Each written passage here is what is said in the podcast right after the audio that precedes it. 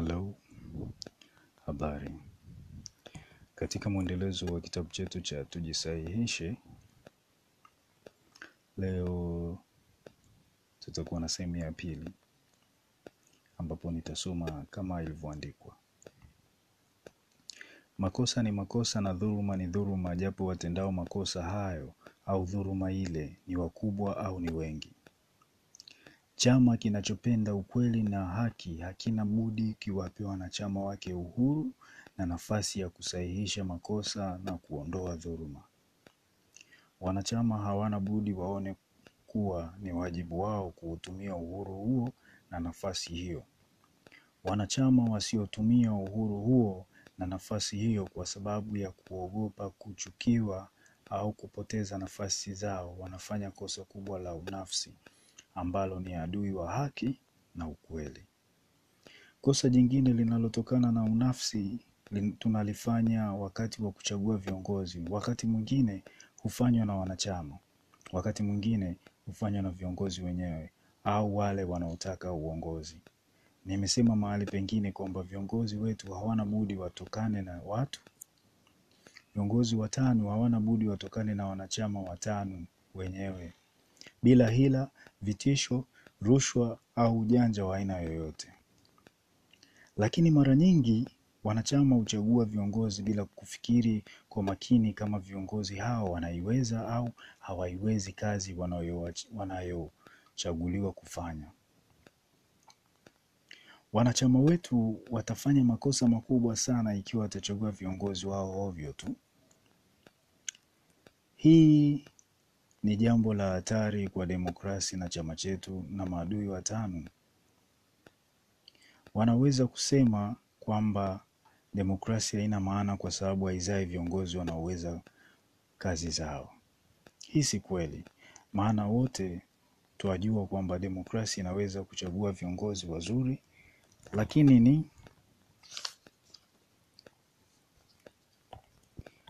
ni wajibu, lakini ni wajibu wetu katika kuhifadhi demokrasi kuona kuwa inachagua viongozi ambao wanaziweza kazi zao.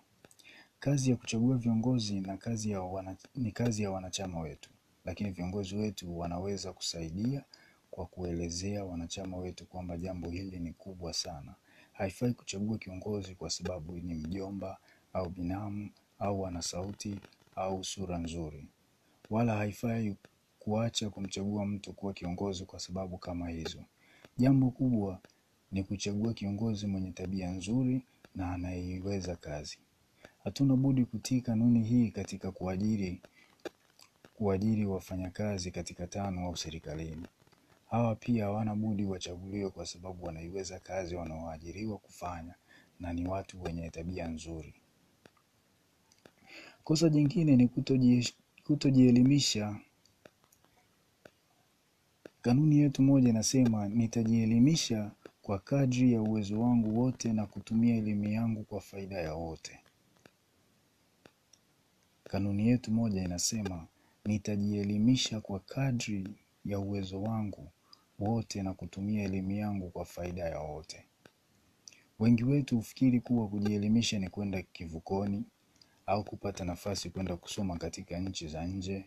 Wengine hufikiri kuwa kujielimisha ni kujua kusoma na kuandika. Hilo ni kosa, lakini si kubwa kama la pili.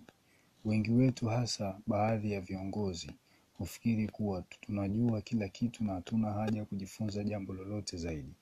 Mtaalamu mmoja wa zamani alisema kuwa mwanzo wa elimu ni kutambua kuwa hatujui kitu. Nimesema kwamba wengine wengine wetu wanafikiri kuwa kujielimisha ni kwenda kivukoni au kupata nafasi kwenda kusoma katika nchi za nje. Kwa kweli, moja ya taabu zetu kubwa ni kwamba watu wengi sana wangependa wapate nafasi ya kwenda kusoma katika nchi za nje, na chama kinashindwa kuwaridhisha wote. Tamaa ya kupata elimu ni tamaa nzuri sana. Ndio maana kupata elimu ni moja ya kanuni zetu tisa. Lakini kudai kwenda kupata elimu nje ya Tanganyika au pahali fulani halafu kunung'unika matakwa yako yasiporidhishwa ni jambo lisilokuwa na msingi. Tunajua kwamba elimu ni jambo la lazima kwa kila raia, lakini tunajua pia kwamba kila raia hawezi kupata nafasi ya kwenda nje kwenda nje ya Tanganyika kupata elimu au kuingia pahali fulani kupata elimu. Jambo la maana ni kujua ziko nafasi ngapi nje ya Tanganyika na ndani ya Tanganyika, na kama tano na serikali hazijajaza nafasi hizo kwa njia ya haki. Kujielimisha sio maana yake kwenda shuleni. Kama hivyo ingekuwa ndivyo, TANU ingekuwa imefanya kosa kubwa sana kumtaka kila mwanachama ajitahidi kujielimisha na kutumia elimu yake kwa ajili ya wote. Kujielimisha ni kutafuta ukweli wa mambo. Kwenda shule hutusaidia, lakini japo hatuwezi kwenda shule, tutaweza kujifunza.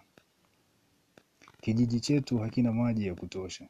Kujielimisha ni kujua kwa nini kijiji chetu hakina maji ya kutosha, na baada ya kujua sababu yake, lazima tujielimishe zaidi kwa kutafuta njia zinazoweza kukipatia kijiji chetu maji ya kutosha, au kijiji chetu kina ugomvi daima.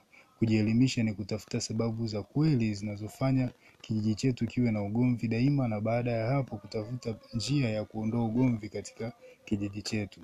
Elimu ya kweli na ujuzi wa, elimu ya kweli ni ujuzi wa sababu ya mambo mbalimbali. Kama ni mambo mabaya ni kujua jinsi ya kuyaondoa, na kama ni mema jinsi ya kuyadumisha. Mpumbavu ni yule anaye anayeyapa mambo sababu zisizo za kweli na kushauri dawa isiyo ya kweli katika kutafuta sababu za matatizo na jinsi ya kuyaondoa. Kila mmoja wetu anacho chombo cha kutumia akili kutu, chombo cha kutumia akili yake. Jambo la maana ni kuzipa akili uhuru kamili wa kutafuta elimu bila kutiwa kiini macho na utashi wetu au nafsi. Asanteni. Mlikuwa nami Fabian Christopher Mwakabanje katika simulizi ya kitabu cha Tujisahihishe. Uh, kilichoandikwa na Julius Kambarage Nyerere, baba wa taifa la Tanzania na rais wa kwanza mwaka elfu moja mia tisa sitini na mbili. Asanteni, karibuni sana.